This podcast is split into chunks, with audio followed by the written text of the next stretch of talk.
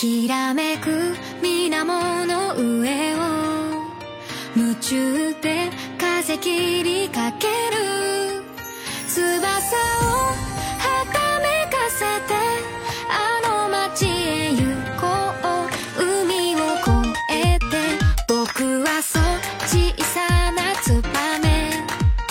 たどり着いた街で触れた。大家好，我是蛋比，我是思思，欢迎大家来到潘大熊废话电台。那我们今天要聊的话题呢，是要聊一聊那些年我们追过的偶像。这 非常好的一个话题，追溯一下以前的一些记忆。但是我这个偶像比较单一，我都不知道我现在的年轻人还知道不知道我这位偶像了。你说说听听，张信哲，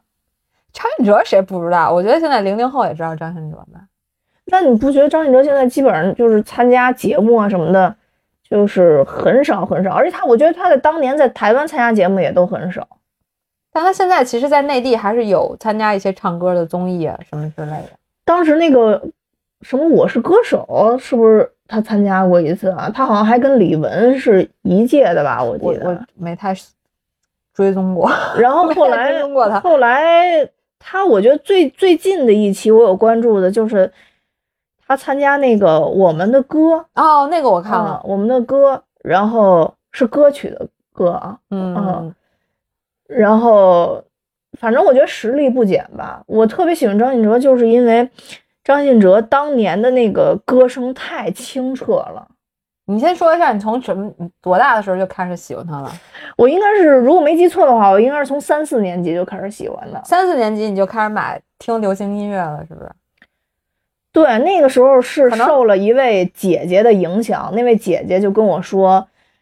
你听一听这个男的的歌，特别好听。”后来我一听，这不一女的吗？然后后来仔细听，嗯，是个男的。后来就慢慢慢慢就入就入迷了。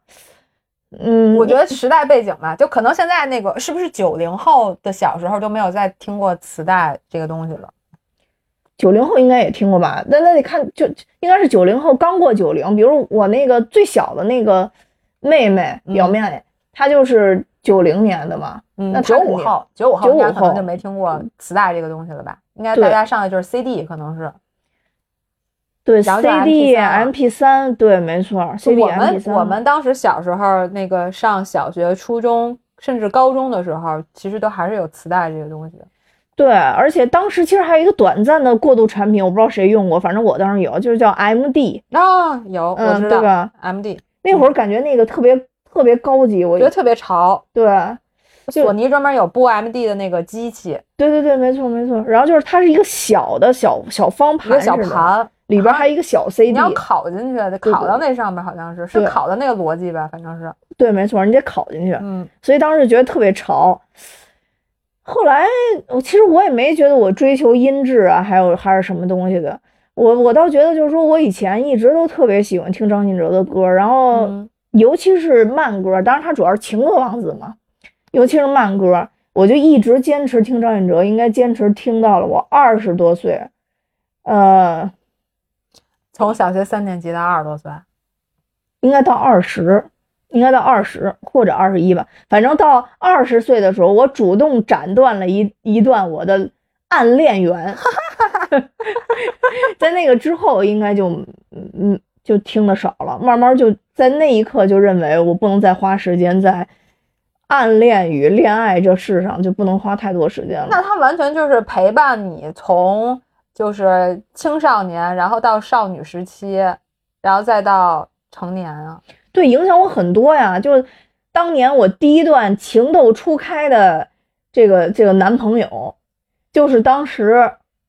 哎，我特别勇敢，勇敢追爱。就是我记得特清楚，当时是我跟这个男生表白的，但是我当当然我表白的时候，我也记得特清楚，应该是我已经比较确定这个人，嗯呃，就是如果我变表白的话，他会有一个呼应，他会有一个呼应。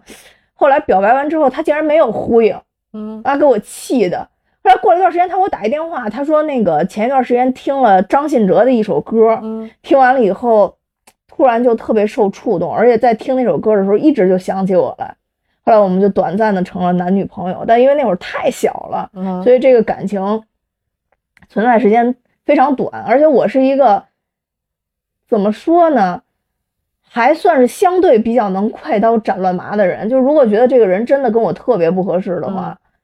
就基本就快点赶紧结束就完了。虽然很痛苦，当时觉得，但就默默承受。啊，就是开始跟结束都那样，但是在这个开始之前和进行当中，呃，到结束之后，都是张信哲的歌曲在陪伴着我。听听不同的那什么，我记得当时就是，比如说开始是哪首歌，你还记得吗？开始的时候那会儿我就一直在在听张信哲的那个，呃呃，就爱如潮水嘛，啊，就是比较经典的那几首，然后还有那个。过火啊啊，就这几首，然后后来后来呃，反正我就记得结束之后吧，他有一首歌叫《且行且珍惜》，不知道，嗯，那个那那那都是相对来讲他比较小 比较小众的歌，对，比较冷门的，可能不太知道的那种。对我就在在听那个《且行且珍惜》。就是虽然《且行且珍惜》那是一个讲友友情的歌吧，嗯，但是反正我听完了也挺难过的啊，我听完也挺难过。但那段回忆到现在为止，其实我们两个就是还还对这段有这个记忆，因为就是有幸当年我的果敢，让我们两个人一直还是作为朋友的这种身份，一直还是还有联系，有联系，那还挺好的呀。然后我应该是。去年，应该是去年吧，嗯，二零二一年吧，我还跟他一块儿吃过一次饭，还聊起了很多小时候的事情，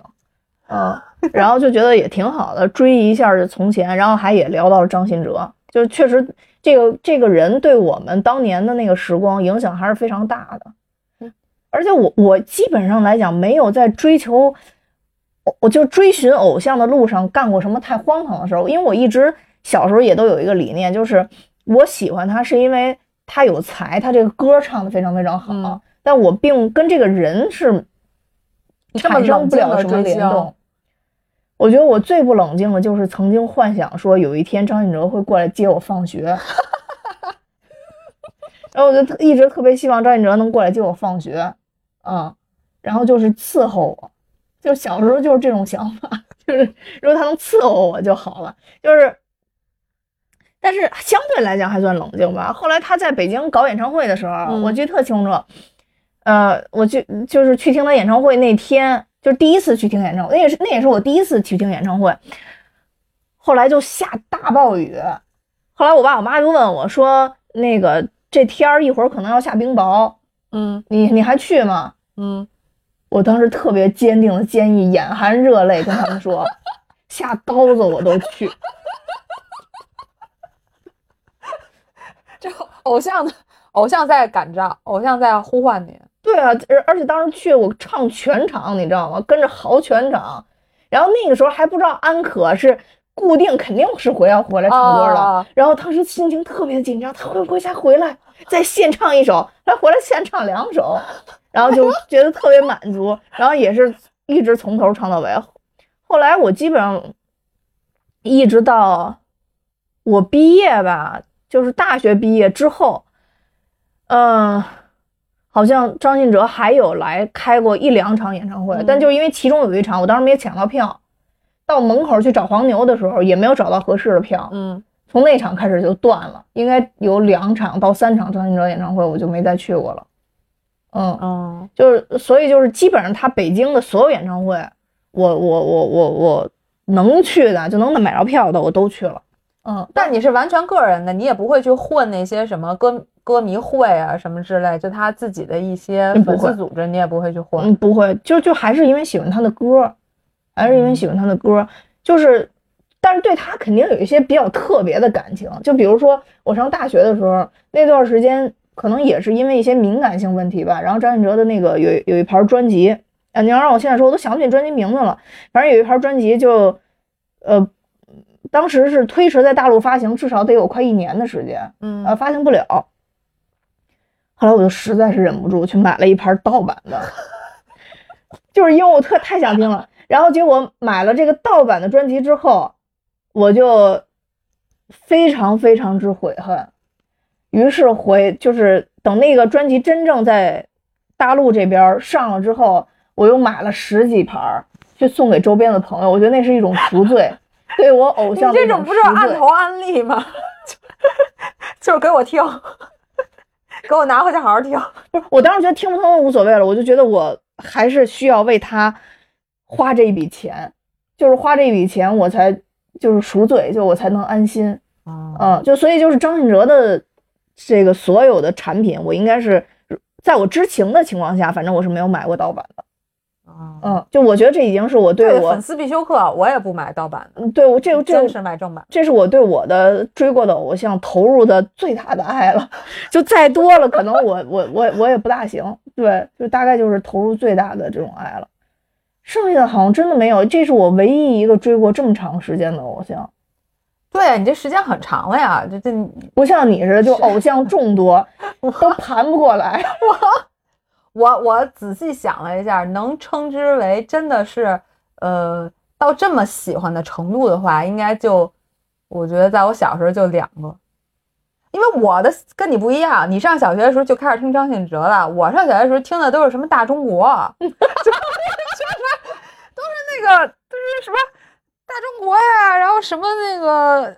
就。就是那那时候，呃什么林依轮，就他们那些嗯南，就是咱们内地南方嗯的一些歌手，他们那些歌曲，九妹什么的。九妹九妹什么什么的妹妹哎，，你说你三四年级开始听张信哲，我我就使劲想，我三四年级听什么？我好像听的就都是这些，就国内一些什么呃中华民谣，就是中中华什么中华童谣啊什么之类的，就都是这些。孙浩有一个叫孙浩的，你知道吗？就孙浩唱的。然后我记得那会儿的这磁带就里边都是他们这些的歌，我那会儿没有意识，就是糖葫芦好看，它竹签儿穿。好 是，对，就是类似于这些的歌。完，我没有意识去买那些，嗯、那个就是港台流行歌手的这些，好像都没有。我自己也不买磁带。后来就是我到六年级了，好像才去买了范晓萱的。就我第一个、哦第一个磁带，我记得特别清楚，是范晓萱的《你的甜蜜》。然后当时他，但是他那会儿就是他莫名其妙的要走一些那个唱儿童歌曲的那个那个风格嘛。什么健康歌是吧？对，嗯然后当时就又买了健康歌，所以我第一个买的就是范晓萱。然后，但是我整个初中时代是喜欢任贤齐，但是我喜欢任贤齐呢，也只限于去买磁带什么的，就没有到说去要要去追他的演唱会啊那个程度也没到。然后直到上高中的时候，我记得是高一，然后那个我同学，我初中同学跟我说：“你快去买一盘磁带。”然后说这里边的歌词实在是太奇怪了。然后，嗯，他就跟我说了一段歌词，然后就是周杰伦的《娘子》，哎呀，我的天哪！然后他就说你快去买。然后那那会儿我们我们生活的年代都是有唱片行这个东西的，就是是有正版唱片行的。在我经常出没的是新街口一带，然后新街口哦那一带是有就专门只卖正版那种唱片行嘛。然后我就去那个唱片行购买了周杰伦这张专辑，完了那张专辑就叫周杰伦，然后拿回来一听的时候我就惊了，我说这是这歌儿，这歌真好听啊！然后就说哎呀这歌词真奇怪啊！然后就嗯因为他娘子那个方文山娘子对是吧对对，然后他那个，因为原来大家写的可能更多的都是什么啊的那那就爱情类的呀，或者是什么那个有一些公益向的，反正就不会像方文山似的写那些，包括他写的爱情都是什么龙卷风的那种，嗯，就不会有。当时我就听那张专辑来回来去的听，然后我想说这人真是厉害，然后然后就是说周杰伦是我的偶像，然后自此就开始为周杰伦花钱。然后我那会儿是从买专辑开始，到后来买 CD，我要买预售的那种，就就之前他们的那些出 CD 都是出预售版，然后预售版里边会赠送你很多东西，然后我都要集齐的那个赠送，就一直跟着买，就是他出的那些东西我都跟着买，然后还买他的写真书，然后呃就还就上课的时候，其实大家都那会儿我记得半个班都恨不得都选周杰伦。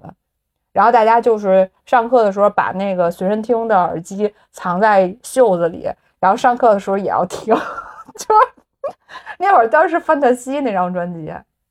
真可怕那个。你完全对周杰伦无感吗？咱俩是一个时代啊！你当时周杰伦我跟你说一下我怎么知道周杰伦的啊，我我知道的方式跟你差不多，但是我有我我有另外一个缺心眼儿的闺蜜，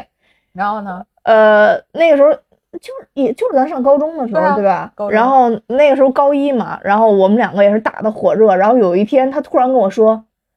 国粹又再次得到了发扬。是那个娘子这歌吗？是的，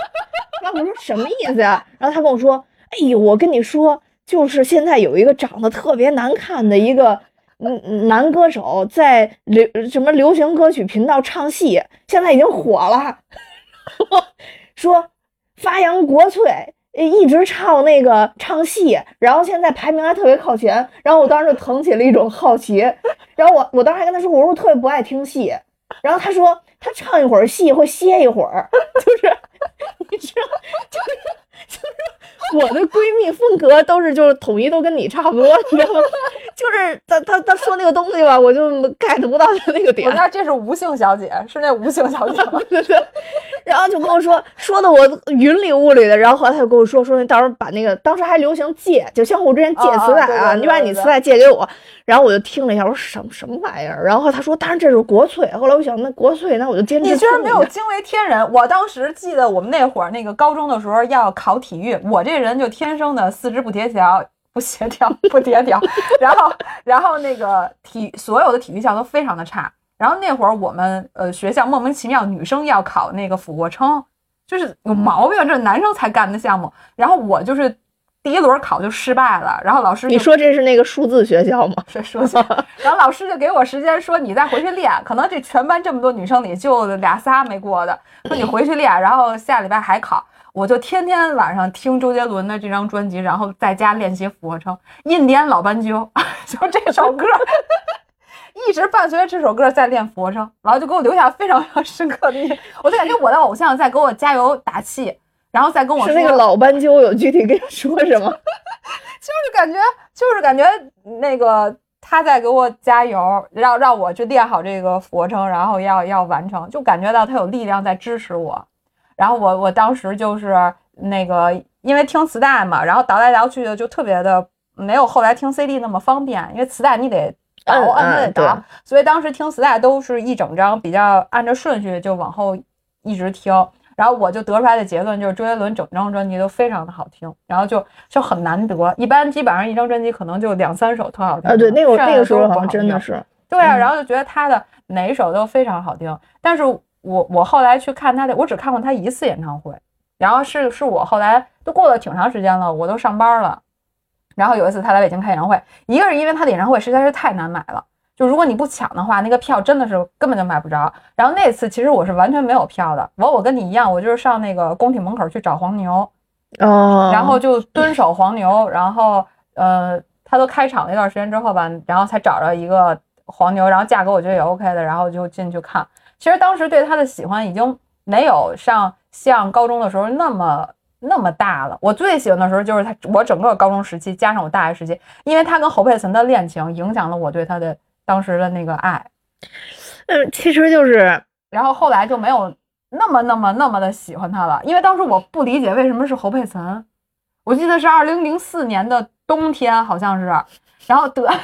二零零五年的冬天，感情投入太多，是二零零五年的冬天吧，这一月份还是二月份，然后就说他跟一个主播好了，而且那会儿好像呃就没有像现在似的网络互通这么信息传的这么快吧，然后就说嗯。什么主播，然后就说侯主播，然后我还记得去找照片，然后我一看，怎么会是这样的人啊？就感觉侯侯佩岑在那照片里边特别显老，就有最最著名的那张他勾着他，然后在戴冠山被拍到的那张。那个是，哎，他是先先跟蔡依林在一块儿的吧？他他那个从来没承认过，就是从他的嘴里从来没承认过。他唯一承认的就是侯佩岑，因为嗯，当时记者在日本要拍陈奕迅，嗯，然后结果没拍上陈奕迅，把他给拍上了。然后是因为陈奕迅先碰上了他，然后陈奕迅他还跟陈奕迅打了招呼，然后记者可能就认出了周杰伦了，然后就没有再继续跟陈奕迅了，就改成跟他了。然后结果就把他跟侯佩岑给拍出来了，然后直接拍到了。就是一张他直接勾着侯佩岑脖子的那个照片儿，然后他就直接公就是公开了，就说拍到了就公开，然后就公开了。但好像周杰伦还对侯佩岑应该是就非常的肯定的，就后边就是就是谈了没两年，然后不就分了嘛？就是因为嗯压力太大了，然后他那会儿跟狗仔的关系也特别不好，然后他们俩就分了嘛。然后大家就纷纷就有各种周侯恋的 CP。那会儿后来大家就认可侯佩岑了，就觉得挺好的。嗯而且好像越到近几年，他跟那个昆凌结婚了之后，大家就更认可侯佩岑了，就觉得还是他跟侯佩岑那会儿比较靠谱。然后就好多人就是会去剪好多他们当时的片段，你现在回头哦看起来还是挺甜的。我现在觉得侯佩岑也挺好，但是当时我我小时候我是 get 不到侯佩岑的，我我就理解不了。我我就没有关注过，比如说周杰伦出专辑啦，或者周杰伦来演唱会对了，都没有我一直都。很关注，只不过到后边的时候，呃，有了就是线上这些收听嘛，我就不会再去买专辑了，就不会再去买 CD 了，收收藏那些实体的东西。然后呃，但是近两年他去他每次发专辑的时候，我还是会去听，因为还是会等。他有时候会在 QQ 音乐说什么什么时间发布，我就记着他最近这两年发《等你下课》那个歌的时候。嗯，然后我是完全等，然后听完那个歌之后，我就开始嚎啕大哭。一就是他听完那个歌之后，瞬间感觉回到了高中时代，就哦能想起很多高中时候的一些片段，然后还有高中时期就是自己的一些心情什么的。然后就所以对于外界好多人说什么他江郎才尽，因为他可能前几张的那个专辑，然后歌曲的能量密度太大了，然后到后边的时候老是说他可能没有什么嗯更好的了、更新的了或者过时。我个人反正从来我都没觉得他有这个情况出现。虽然他找了那个昆凌结婚了之后，就一直在在唱什么，嗯，也挺奇怪的，什么哥的肌肉爱不爱什么之类，就就是这些莫名其妙的什么爱情废柴什么的，就这种的。但是我我本身对他还是有加一层很厚的滤镜，就是他、嗯他干什么我都觉得还是好的。就虽然现在没有那么喜欢他了，嗯，但是就是这层特别厚的滤镜也还在。然后，嗯，为了听他的歌，因为现在只有 QQ 音乐上有，然后所以就是 QQ 音乐在我这儿唯一打开的可能性就是我要听他的歌。然后因为其他我哦都是网易云的重度用户，对我不会打开网易云 QQ 音乐，对。嗯然后就是因为他，然后但是因为我我后来就是对他没有那么渐渐没那么喜欢了，是因为上高中的时候就听跑去听了五月天，对，我觉得五月天应该是你追的时间最长的 对，然后五月天就给衔接上了，然后五月天衔接上完了之后，五月天真情实感是追了好多演唱会，因为我特别有印象，就是你、我、鸭子、秘密，四分之三的都喜欢五月天。对对对，嗯。因为我们就是 到演唱会的时候，就大家都会去嘛，就在北京。他一开始是从北京的展览馆，最开始是在北京的无名高地，好像是就是一个一个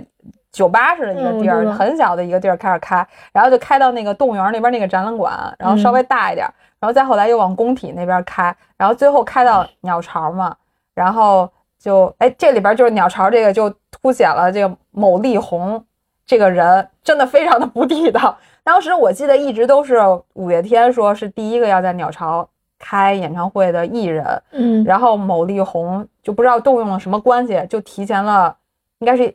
一天吧，还是反正就是他就抢在他们前面，先在鸟巢开了一场。哦，当时我就觉得这人真的是不行，你看果不其然出事儿。然后五月天他们就是他他开了多少场，基本上就去追了多少场。然后你重复去看过吗？我重复看啊，然后我当时有一场是因为疯了。不，但我自己买票一般，比如说他一次，他一次可能开两天，我可能就是买一天。但是有一次是因为我们公司组织去看了一场，哦，然后我自己又买了一场，然后就那次是叠起来的。还有还有，当时最疯的时候是跟秘密直接去追到香港，然后去香港看，就为了看这个。因为当时好像就是官宣那个巡回地的时候没有写北京，当时我们俩就说要不然就追到上海，因为写了上海那个八万人，我们就说追到上海去看。后来看香港也有，然后我们想说那干脆就追到香港，因为我对红磡还特别有情怀，我想去嗯红磡体育馆看演唱会。然后后来就想着他正好在红磡，然后我就去就就追到红磡看，就那个应该是一个峰值时间了，这可能是一七年的时候吧，是一个能量峰值，就那会儿就是已经疯了，就就是特别能追。然后而且他我就跳全场，然后基本上就是，而且我那泪点跟大家也不太一样，就大家都挺开心的在听那歌，我那儿可能已经哭的不行了，就就有点不行，就是就就反正就是每次演唱会都精疲力尽，就给自己搞精疲力尽，然后又哭又蹦又跳，然后又唱又喊，然后就是非常沉浸式的观看。所以他们我真的是真情实感的追，追。然后一直到到有疫情之后，就变成线上的了，就是他会弄成一些线上的，就是一个小时那种节目什么的。然后在线上的也守在那个电视上也得看，也是在 QQ 音乐那平台。哦，而且我当时最初的时候，我以为你是喜欢五月天，我不知道我哪来的那个错觉。我跟你说的第一句话，好像就是我走到你工位旁边，然后问你说你也是喜欢五月天吧？然后你就跟我说不是。吗？对你都不记得了。然后，然后我就想说啊，好尴尬这人。然后我就想，我不知道为什么当时我脑子里接收到的讯息你是喜欢。我记得我那会儿特别喜欢装饰工位，然后我给工位上贴的都是他的那个我剪的 或者我打印的那个照片，然后贴的都是他那个什么歌词，就是我我去演唱会，然后人家发的那个歌词纸，然后我都回来都贴我工位上，然后贴好多。你离职了之后，把你照片也贴那儿，就莫名感觉好像这些人在感召着我。然后就还有他那个，就还有他的那个挂牌儿什么的。反正我因为那五个人里边，我有指定喜欢的，我就喜欢陈新红，就是阿信，就是主唱嘛，我就最喜欢他。然后就是专门就追他，然后就放好多他的个人的东西，就在我那工位。我有印象，真的有印象。对啊，然后你一走，我也想，你这照片也得。也得搁在这儿，然后就把你那照片也放那个公位上了。那怎么我的照片没有阻止阻止你乱花钱呀？我记得我离职了几年之后，然后你突然跟我说，因为你每次叫我的时候都会把我的名字后边加一个人字儿，就是某某人。然后然后你就跟我说怎么办？我说怎么了？你说自从你走之后，我没有再攒下一分钱，没有人帮我规划怎么花钱，我一直在乱。因为你走了之后，我的整个人就堕落了，然后没有人管着我了，然后我就非常的堕落。但是我当时因为就嗯，我一抬头就能看见你嘛，我一抬头能看见阿信，我就要追求的就是这种感觉，就是在我工作感觉就是快气的不行了，然后要骂街或者觉得真是烦的不行时，我一抬头就看见你们俩，就缓缓的看着我，就想起了我给你唱的一首著名的歌曲。也是具有我们国粹的变脸，变脸，是想想起这首歌，觉得自己在职场里还是应该学会变脸。对对对对对，是这样的。然后，所以就是我对五月天的喜爱真的是还是比较长的。但是现在可能因为我岁数真的是渐长了，就没有那么的浮于表面了。但是内心还是也是加滤镜，滤镜加的也能加的特别的厚。那五月天是？五月天呢，应该是算是同时保有热度又有时间的最长的。对，而因为五月天，我是真的花钱追演唱会啊，就这演唱会也是要蹲守的、抢票的，我就蹲守啊。而且我跟我历任男朋友都去观看过五月天演唱会，就是每一个人，大家都在五月天，怪不得别人都在笑你在哭呢，人都都在五月天演唱会里跟我留下了一些回忆。后来可能有几次都是秘密跟我一块去看的。人家秘密也特喜欢五月天，然后我们俩在，我是跟我妈去看的张信哲，后面好像只要在学习期间，基本上就都是跟着我妈去。但实际我还挺羡慕的你的，因为我所有的演唱会都是在我嗯上，就是我自己赚钱之后，嗯，就我周杰伦的演唱会也是在我上班的时候我才去看，就相当于其实在我上学的时候，我那么喜欢他们的时候，我没有。去看过他的演唱会啊，五月天我是上大学的时候去看过，应该是看过一一个，但我高中时期其实那么喜欢周杰伦，我都没有看过他的演唱会。我现在想想，我觉得挺遗憾的。我觉得还是应，就确实当时我觉得我还是挺幸运的。我当时我特别坚定的一定要去看，因为不才鄙人从小记事开始就觉得一定要把彩礼好。然后对，因为你自己有钱，然后你可以去买那个东西嘛。因为演唱会的票其实挺贵的。呃，当时当时张信哲的演唱会的票，其实那个年代还好，可能还不算说是特别特别贵。你在坐在山顶的位置吗？啊，对，就特别特别靠上。就其实当时，呃，因为我家里人非常了解我，如果这事儿我坚定一定要去干，如果他们不让我去干，我也肯定会去干，所以就会造成一个什么，就是天儿太晚了之后，我会一个人 前行，踽踽前行，然后所以后来就就他们决定还是还是让我去，还是让我去，而且就是我还一直保持了一个比较好的一个学习成绩，然后就可能也没办法。没有，后来就还是他们带我去的，就是因为他们知道，就如果不让我去的话，我当时已经企图已经开始。那你家长在旁边，你能完全就是沉浸在这里边吗？我已经忘记他们了，而且我已经跑到前面去了，我根本就我根本就不记得。就其实我家长跟我去的目的，就是为了在天黑之后能给我弄回去，就是嗯，没有什么其他原因。所以你也能想象为什么我后来晚上我自己都特别怵，就是因为常年都是这种情况，就所以。当然，它有好也有不好吧。就是如果好，可能在你当年的时候，那个时候你确实是比较安全；不好的，就是说一直到现在，一直到现在，这种管束我我也没有没有能摆脱掉。所以就是到现在为止，好多人都觉得我这个这个很不可思议。就是，但是那可能也没没办法。那你听张信哲老师演唱会的时候，也跟我看五月天的时候，你又哭又笑。我第一次的时候就又哭又笑。第一次的时候真的是久久无法离场，最后都已经想起了那个呃，那叫什么解放军进行曲。呃，今天的表演已经结束，请您带好物品。噔噔噔噔噔噔噔噔噔噔噔噔噔，就已经这都想起来了。然后我还沉浸的在那儿，还还还在哭泣，然后就真的都非常真情实感，就就就。完全深陷在那个情绪当中。对，然后我有印象的，我最后一次去看张信哲的演唱会，应该我是偷偷偷的啜泣了一下，因为那个演唱会是跟你知道的我的前任啊一起去看的，但那个也是就挺早以前的了，应该是，也可能是我们俩在一块儿之后不久时间吧。其实那你也知道，就挺早以前的了。然后所以当时应该是唱到。某一首歌吧，我现在真的都想不起是哪一首歌了。但反正唱到那首歌的时候，不爱阿哲老师很久了。你这 再说的都断片儿了，就就。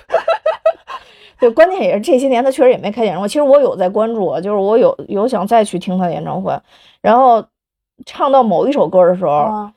哎，我我当时我情绪来了，我也不知道怎么，就突然又想起当时我跟我那个初恋男朋友，当时他打电话的时候跟我说的那句话，就说我我也不知道因为什么，但是我。听了张信哲这首歌，我感触颇多。就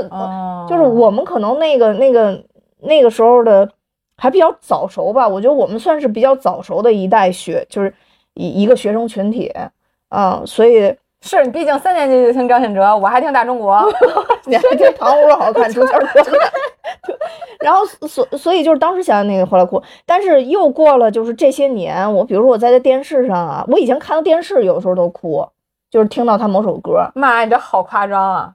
但是就是近些年，我不是跟你说，你跟秘密老说我都要出家了。就近些年，我在听到他的歌曲的时候，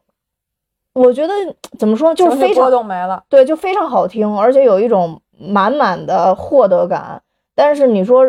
让我去怀念谁或者有什么遗憾，我都没有。我就觉得一切都是最好的安排。嗯，我也真的是，我的，我到后来五月天就是。呃，最近的他开演唱会，在鸟巢开的那场，我所有的哭点全部都是源于我感觉我爱的这个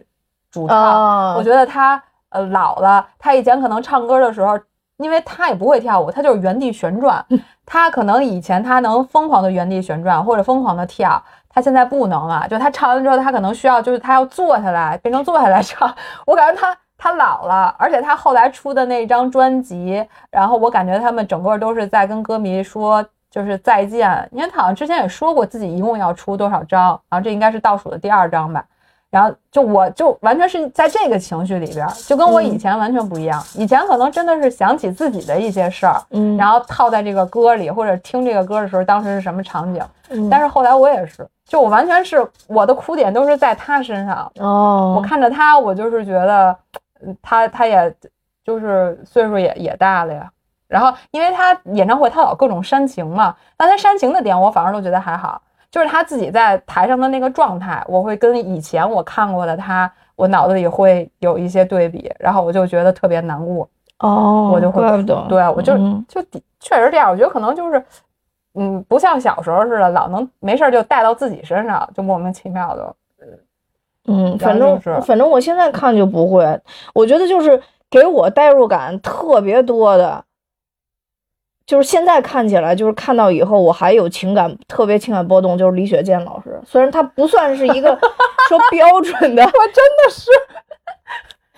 不算是一个标准的偶像，但是我对他演的这个焦裕禄就是久久的无法释怀，就是我觉得他演演出了一个，就是因为我也不是党员啊，我团员其实也没当几天，就是我不是一个先进分子，我那会儿总有自己特别奇怪的想法，就但是他的那种表演和他平时的在荧幕上给大家讲述的一些他的故事，我觉得就是妥妥的一种坚定信仰者给大家展示出来的他的生活状态和精神状态，以及他所追求的精神境界。所以我就特别喜欢李雪健老师，到今天为止，我还是非常喜欢李雪健老师。我一直还是对那个浓眉大眼，或者说就是眼神比较深邃的人有有自己的那个有自己的喜欢的啊，有自己喜欢，张信哲除外啊，就那个真的 你这对你刚才说，我就想，那你完全喜欢就是喜欢张信哲的唱功呗，你就喜欢他的歌曲。张信哲有一个特别大的问题，就是当年的那个封面照都照的特别不错，而且有好多都是侧面照，侧面照都看不出眼睛来，你知道吗？我当时就是真的是真情实感觉得周杰伦是帅的，就 到那种就是已经喜欢到这种程度，我真情实感觉得他是帅的。嗯，就好多人就是说不好看什么什么的。我记得我那会儿还混他的那个论坛呢，然后是 JCN，然后我还在上面发帖，就我真的觉得是长得好看，是帅的。然后我记得我当时发那个帖子是收集他穿各种颜色的衣服，然后我就发一个白色的，然后 什么的，就是说各种颜色的他，然后我都收集起来，然后就发帖。我觉得是帅，不帅吗？很帅。我当时觉得他到叶惠美的时期已经到达了就是一个帅的一个巅峰，真的很帅。你要说男演员，我觉得就是男的艺人，我觉得特别帅的，可能就是吴彦祖。我不知道你还记不记得，当时咱们还在前公司一起工作的时候，有一次吴彦祖来咱们公司，我去看了，然后公司还发了一封邮件，我不知道你记不记得？我不记得了。发邮件说那个大家不要因为那位明星来了以后不不工作，请大家各位回到工位。就是之前其实咱们公司因为有娱乐部嘛，嗯然后所以就是其实有各种艺人来，尤其是某位同性同性演员啊，童童童某为。童某为还跟我抢抢抢会议室，还这产生过两句碎嘴子，对，就是类类似于这种，好像都没有人特别注意说要要要去看。然后呢，吴彦祖那次来真是炸了，我特意去那咱们还在货梯堵他呢，你还记得吗？对，，然后去那层堵了他又，哎呦天！然后他一闪而过，我拍了一张很虚的照片，我到现在都还留。后来他去了一个小屋做采访，咱们一起上去，你我还有秘密。我那次真的是我，我就感觉到就呃，他比我看在电视上看到的人好像稍微瘦一点儿，然后矮一点儿，但是人是非常非常帅的，因为他太帅了，以至于我都没有发现他旁边站的是安以轩，就是这个我已经忽略了那个人。安以轩吗？有安以轩，你看，就是因为他太帅了，你的整个的注意力就集中在他的身上了。然后他旁边站的是安以轩，安以轩巨瘦，就那个腿就跟我的胳膊差不多。他那个助理一直搀着他，我感觉他随时就是骨骨腿都要骨折了。哦，是吗？对，哎，我一点印象都没有了。我就记得当时，呃，当时咱们去那个，呃，当时他还不是在娱乐那层，应该就比咱们往下一两层吧。然后在那儿接受采访，当时那个咱们公司的那那那个场地的负责人特别凶的把门给关上了，把他们都轰走了。我记得嗯特别清楚，但是我还是远远的看了一眼，我也觉得是非常帅的。非常帅，而且他就是比在比在那个就是电视里，我觉得他痞感要重，就是他实际到线下给我感觉是一个挺挺痞的，因为我本来就感觉陈冠希是痞的，但后来我没想到他真人的就是真真实的那个人的那个感觉其实挺痞的，痞帅。反反正吴吴彦祖就是还是确实我印象里比较帅的，其他的男演员我都或者男艺人啊，到目前为止我都没有觉得，我靠，我一看觉得特别沉醉的你说日本那个哦，日本那个呢？日本那个确实我也觉得是帅的，但是他的那个帅的那个等级，我觉得超不过吴彦祖。小栗旬，你觉得等级不超过吴彦祖？不不超过吴彦祖，就是吴彦祖还是比较典型的那种。就你就你说，如果你说他痞帅，他也是痞帅。嗯，你要说他是那种有点儒雅气质的，他也是那种儒雅气质的，是一个百变俊男。但是，嗯，小栗旬的话，哎，其实他也有很儒雅的照片了。但是我更喜欢的还是他在那个那叫什么高校，那个热血高校热血高校里边演的那种角色。因为我最开始就是认识小栗旬，也是因为他演了一部类似于热血高校的一个电视剧。哦嗯，然后嗯，当时有他，然后还有一个日本的一个另外一个也是很有名的一个男演员，他们在里边演演两个就是坏学生嘛，啊，演两个坏学生。我当时看完了以后，我就觉得，哎，这人就就还真是挺帅的，尤尤其那那个时候，我说完了你又该说，而且那个时候我疯狂看日剧嘛，就为了练日语嘛。哎呦我的天！看六人行，看老友记是为了练英语，看日剧是为了练日语。你真的所有的都是跟学习串在一起的，你这人生真是不白过，你太爱学习。然后当时就为练日语，因为我要考日语的一级跟二级嘛。你怎么那么爱学习呢？但是你就是看那个也是一种乐趣啊，你就反复的看，你就能听懂了。慢慢的，嗯为了练听力，因为日语不考级啊，我给你大家普及一下。如果有人想考一级或者二级，其实最难过就是听力的那个考试，其他的考试都比对，就它其他的几个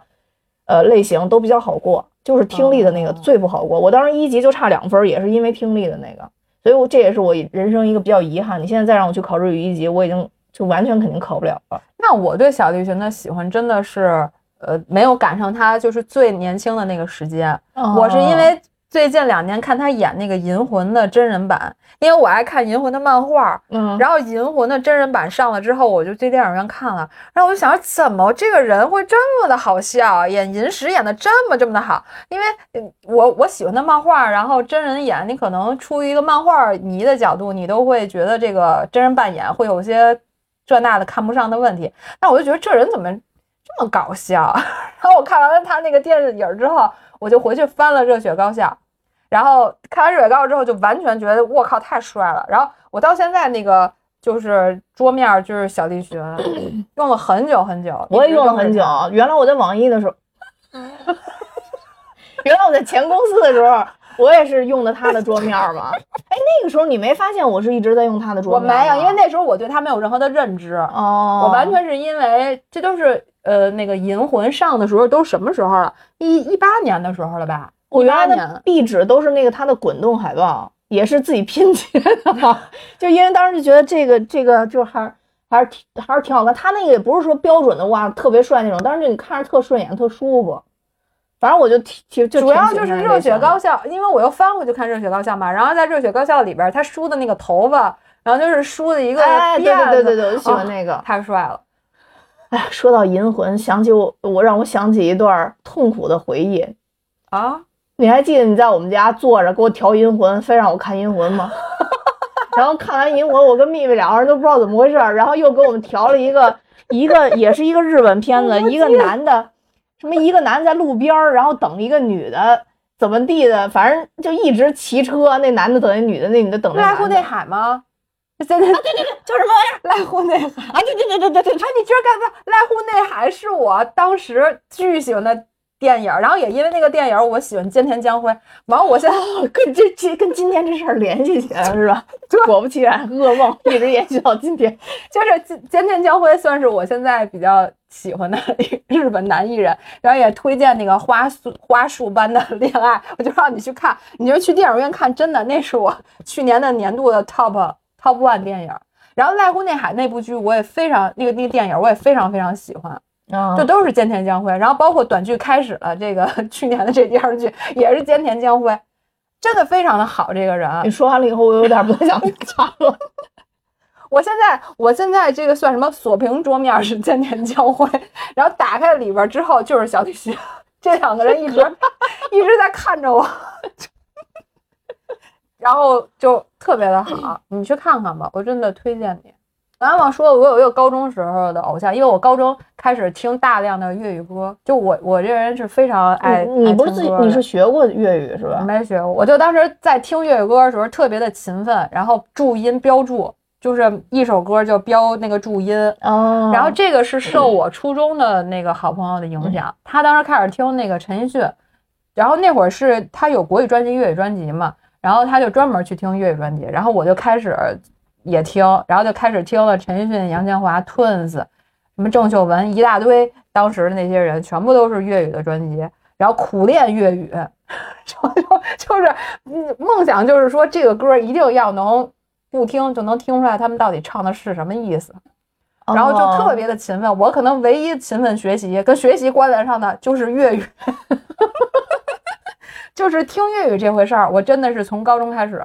然后就一直坚持，当然到现在我也我也听粤语歌，听好多粤语歌。但是现在粤语歌坛我觉得没有什么太新的人了。然后就当时听的时候就是特别喜欢杨千嬅。然后杨千嬅前两年来北京开演唱会的时候，我也真情实感去参加了。哎，那他那个那个综艺那个我们的歌你看了吗？不看，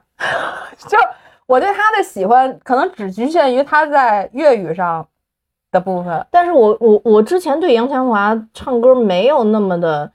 就是觉得那么好，但是他参加那个我们的歌，让我对于他的那个歌声有了新的一层的认识。我还觉得，哎，确实唱的很不错。对，而且当时其实他的歌吧，也记录了我很多就是感情上面的事儿，其实都在他那些歌里。我所以，我本来以为他来北京开演唱会呢，因为他会唱到那些歌嘛，本来以为我自己可能会。就是有一些感触，会这个情绪崩溃之类的，然后完全没有。那整场演唱会我都非常开心，就感觉圆了我自己从小的一个梦。就是我上那个高中特别喜欢他的时候，我就想去看演唱会，想去红磡看四面台，因为红磡的那个演唱会是可以四面都是坐满观众的，咱们这边的都是单面的嘛。然后当时我就是想看四面台，然后。呃，但各种原因吧，反正一直都没有去真正的去红磡看过他或者陈奕迅演唱会。直到他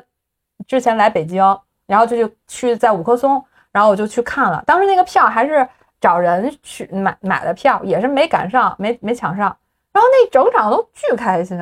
就唱到那些 我那个我特别喜欢那些歌，什么勇啊，然后我是水瓶座，可惜我是水瓶座。唱这些歌的时候，我就。没有心中没有丝毫的难过，就全是开心，就整场就就看着他在那儿，我就觉得嗯真好，就是我那个从从高中就是我的那个粤语粤语歌的那个启蒙人，就是那个感觉。我看着他就在前面唱，认真唱这些粤语歌，我觉得特别特别好。那女女的那个女的歌手里，你最喜欢的就是她吗？女的，对她对。应该就是他了，因为要说特别喜欢的，我觉得就是他了。其实郑秀文，我当时也挺喜欢他粤语歌，但他后来，呃，他因为身体的原因嘛，他现在他反正他他也不来内地唱了，但是粤语专辑还在出。然后薛凯琪的粤语歌我也挺喜欢，呃，但是要要是说的话，还是杨千嬅女生。哦，嗯，然后反正就是疯狂的听粤语歌，听了很长很长一段时间。然后我今天还在看我那个网易云，它有一个什么。呃，V 八就是你要到达的 V 八，应该好像是听八千首歌吧。然后我还去看，我那网易云已经听了一一万两千多首了，就重复听的不算，好像就是你要那个直接就都是新的那个歌。怪不得你问我听没听歌呢，我要跟你相比，我真是没听过歌。我真的就因为我那会儿去上学骑车，那过程我必须得听歌，就从我骑上车那一秒钟，我的那个 CD 机就得旋转起来。我最近一次冲动花钱想去看演唱会，真的就是上次咱说去看月下。对新裤子，我就我后来 就是对这个新裤子彭磊的喜爱，我真的也有一阵儿是非常的疯狂。一个是对他，一个是对那个旅行团的那个主唱洪一婵，就这两个人的喜爱，当时在月下的时候达到了峰值。因为那个彭磊之前看过他画的那个北海怪兽的那个书，嗯，然后也听过他们。嗯，早期的那些歌，但是没有到那么喜欢，就就只是知道，然后觉得那个歌还挺挺挺另类的吧，就是那种电子乐或者那种土摇滚那种的，就是有一个印象，但没那么喜欢。但就看月下，看着怎么就那么喜欢，就已经疯了。我当时记得那会儿真的疯了，就他的现场表现力和他这个人的个性，会让人觉得。呃就很喜欢。对啊，嗯而且当时其实我是买到票了，就是那个呃新裤子他们本来本来要有的那场，但是因为疫情推迟了嘛，啊，然后就我记得当时咱还还一块儿憋着抢票来着嘛。对啊嗯。嗯对，所以我最近一次就是有有有冲动，可能就是因为他们就就乐队的夏天呢，让我确实是，我觉得这个综艺真的挺有意义的。我觉得它确实让我重新认识什么叫乐队，而且还有一个特别重要就是，我听歌必须得那个词儿能让我有触动，要不然我就我我不是就因为旋律去听那个歌，我没有那么大的音那么好的音乐素养，你知道吧？就是。嗯必须得是那个词儿特别的触动我，包括我跟你说，我听 c e l i n Dion 那个法语的歌，我也会去看那个词儿，就查那个词儿。对，然后所以当时我看月下的时候，其实特别触动我的是那个就刺猬的那个主唱，他写的那几首歌的词，那我对刺猬真的比较无感，就是子健是吗？对，就子健写的那个词，我就是特别喜欢。尤其后来我又听了几首，他们不是在月下，Hello Hello Hello Hello，对，就对这个人我都没有什么感觉，就是他那个里边写的一些词儿，然后包括就是那个旅行团，旅行团的有一些词儿，我都觉得嗯旅行还写得团挺好的我真的是，因为我之前也是知道旅行团，但是也没有到达说有多喜欢的程度。当然，我看电视，然后也跟着在那儿哭，可能就是乐队夏天，我真的我乐队夏天也跟着哭、跟着哭好几场，就我我也是哭了好几场，我也是哭了好几场。莫名其妙就跟着哭。然后旅行团那个唱那个呃叫什么来着？永远都在，还是唱的什么啊？逝去的歌，哦，逝去的歌，逝去的歌，我就咔咔跟着哭。然后还有彭磊唱的那个，呃，没有是没有理想的人吗？不是，彭磊唱的哪首？然后我也跟着哭。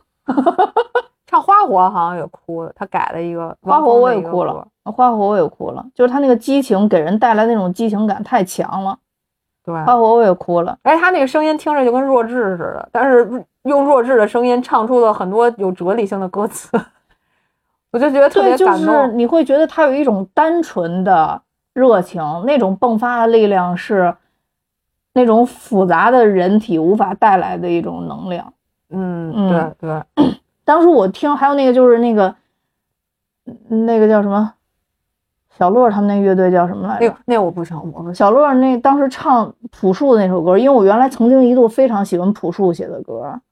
但现在我也挺喜欢的，现在我也挺喜欢，也是因为朴树的那个词，我觉得写的特别好，所以当时就是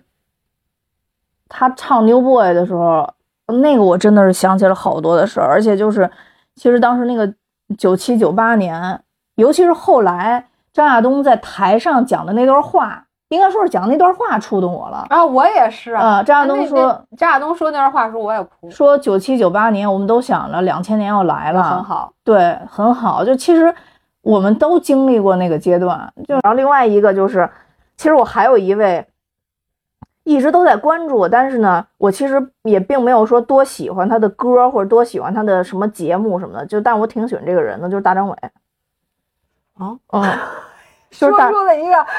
大老师，对，就是大张伟，就是因为那个大张伟写过一些文章，我看过，就就我看过一些他的文章，还有就是呃那种对谈式的那种专访，他其实人活得很明白。对，就是他写的好多东，他写的好东西和他说的好东西，我可能花了很多年才能明白。但是他作为一个少年成名的人，他可能真的太早熟了，他经历了太多我们需要到年长的时候才会经历的一些痛苦，所以他应该是比较早进入社会，挨毒打的。他那会儿应该初中就成名了吧？对，初中就成成名了，而且就是我必须要打开我的手机，呃，就是怎么说？记得我有收藏一一一篇文章，我我我必须得找一下这这篇文章，就是当这里边描述了一段一段他们俩见面的这个场景，就是鸟叔跟大张伟聊起来说你那首倍儿爽，好像跟我江南 style 后面是无无缝连接的。大张伟顺口就说说哪儿啊？说那其实就是我抄你的。然后两个人就相视大笑，然后再一次见面的时候，然后鸟叔就特别认真的说：“看着你唱歌，我想起了卓别林的名言：人生近看是悲剧，远看是喜剧。”就我觉得这个就是对于大张伟一个特别清晰的一个评价。后来结束之前，就是大张伟说了一句话，让我心里就每次看上这句话，我其实都挺难受。他就当时他点了一根，因为大张伟烟瘾特别足，你知道吗？他烟瘾特别大。然后他就说，他说他记得梵高写过一句话，梵高又是另外一个对我人生影响 很大的人，你知道吧？可以说一期，说一些 画家，我也有。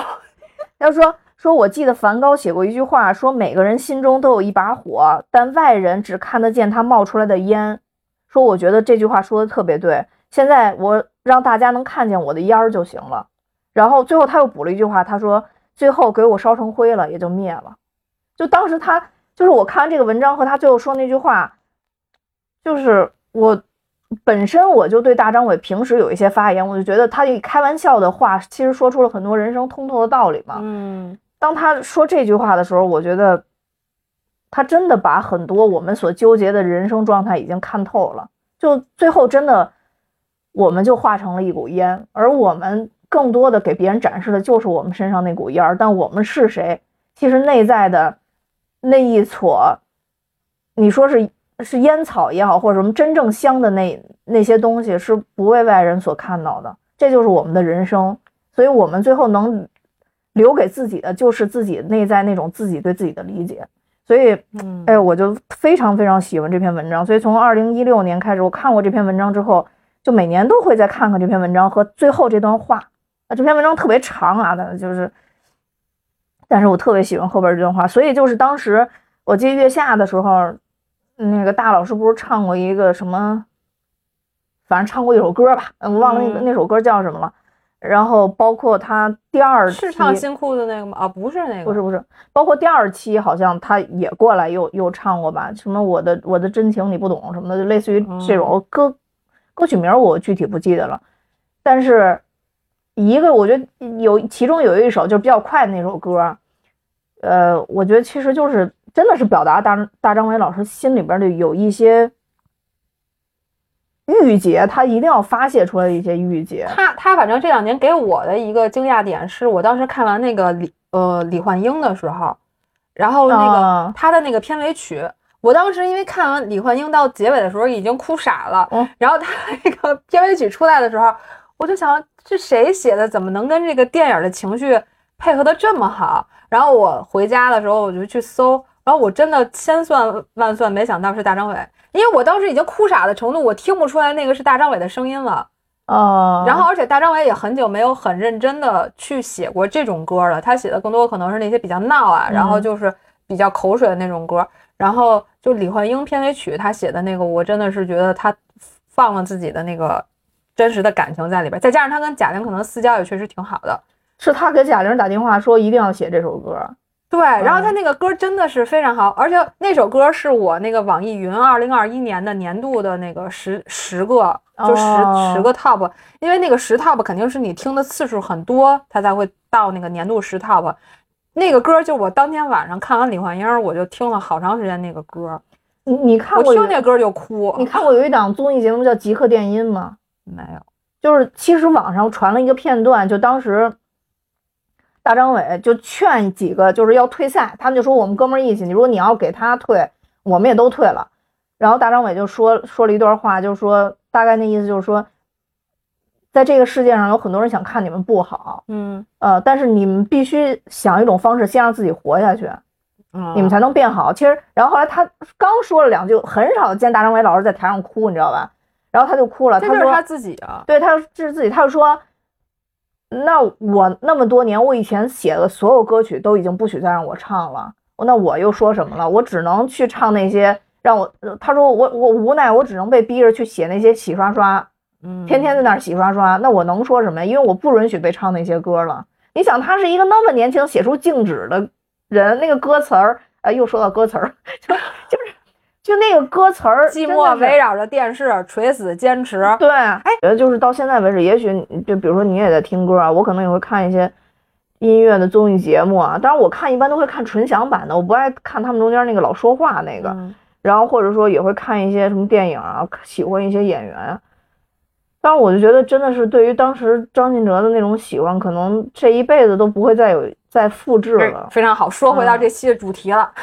对，因为张因为我看时间差不多了，我觉得需要拉回来。因为张信哲对你来说确实呃贯穿始终，算是贯穿始终了吧？嗯你一直都是他这个，你跟我还不太一样。你说我一高中时代就能塞下这么多，好几个，就真的都能算得上我特别喜欢的。你是自始至终就这一个吗？嗯，嗯，哎呀，还是，反正我觉得偶像或者你特别喜欢的一些艺人啊，还是能给你一些慰藉，跟给你一些嗯精神上的帮助吧。对反正我觉得还是有，就不管是他的作品，还是他这个人，还是他你喜欢他的那份心意，嗯，反正我觉得还是会对你有很大的帮助的。起码我喜欢过的这些人，对我都还是有有帮助的。对，就是比如说，就像什么看歌词啊这些东西，其实有的时候也能帮你去想明白一些事儿。然后另外一个就是，既然这些人能出来，一定有他优秀的点的。那、嗯那我们就去，既然你是喜欢一个偶像，那更多的就是我们看他身上优质点，也许有一天他也会塌房，那我们就关注他表现出来那咱们那些优秀的说这些人。好像都没塌房过啊，咱们嗯，不没有是没有塌房过的没。塌房过，对。嗯所以就就简简单单的就就挺好，而且我觉得还有一个特别重要，就是现在咱们还能聊起来这些人，一个这些人也没塌，还有一个就是，其实他们真的是在我们嗯就是生生活的或者成长的岁月里边，还是留下点了什么。对，嗯留留下就就留下的就是我还是会有很厚的滤镜去看他们嘛。嗯而且就是你现在虽然说可能没有那么喜欢了，然后你也有你自己的生活，你有你很忙碌的这些生活压力吧，或者工作的这些压力，但是比如说有他的一些相关信息出来的时候，嗯，我觉得还是会不一样。反正其实在我心里还是会不太一样，还是会关注，真的还是会关注。嗯，嗯。好，感谢大家又来到我们的潘大熊废话电台收听我们的节目，那我们今天节目就到这儿，多谢大家的收听，拜拜。拜拜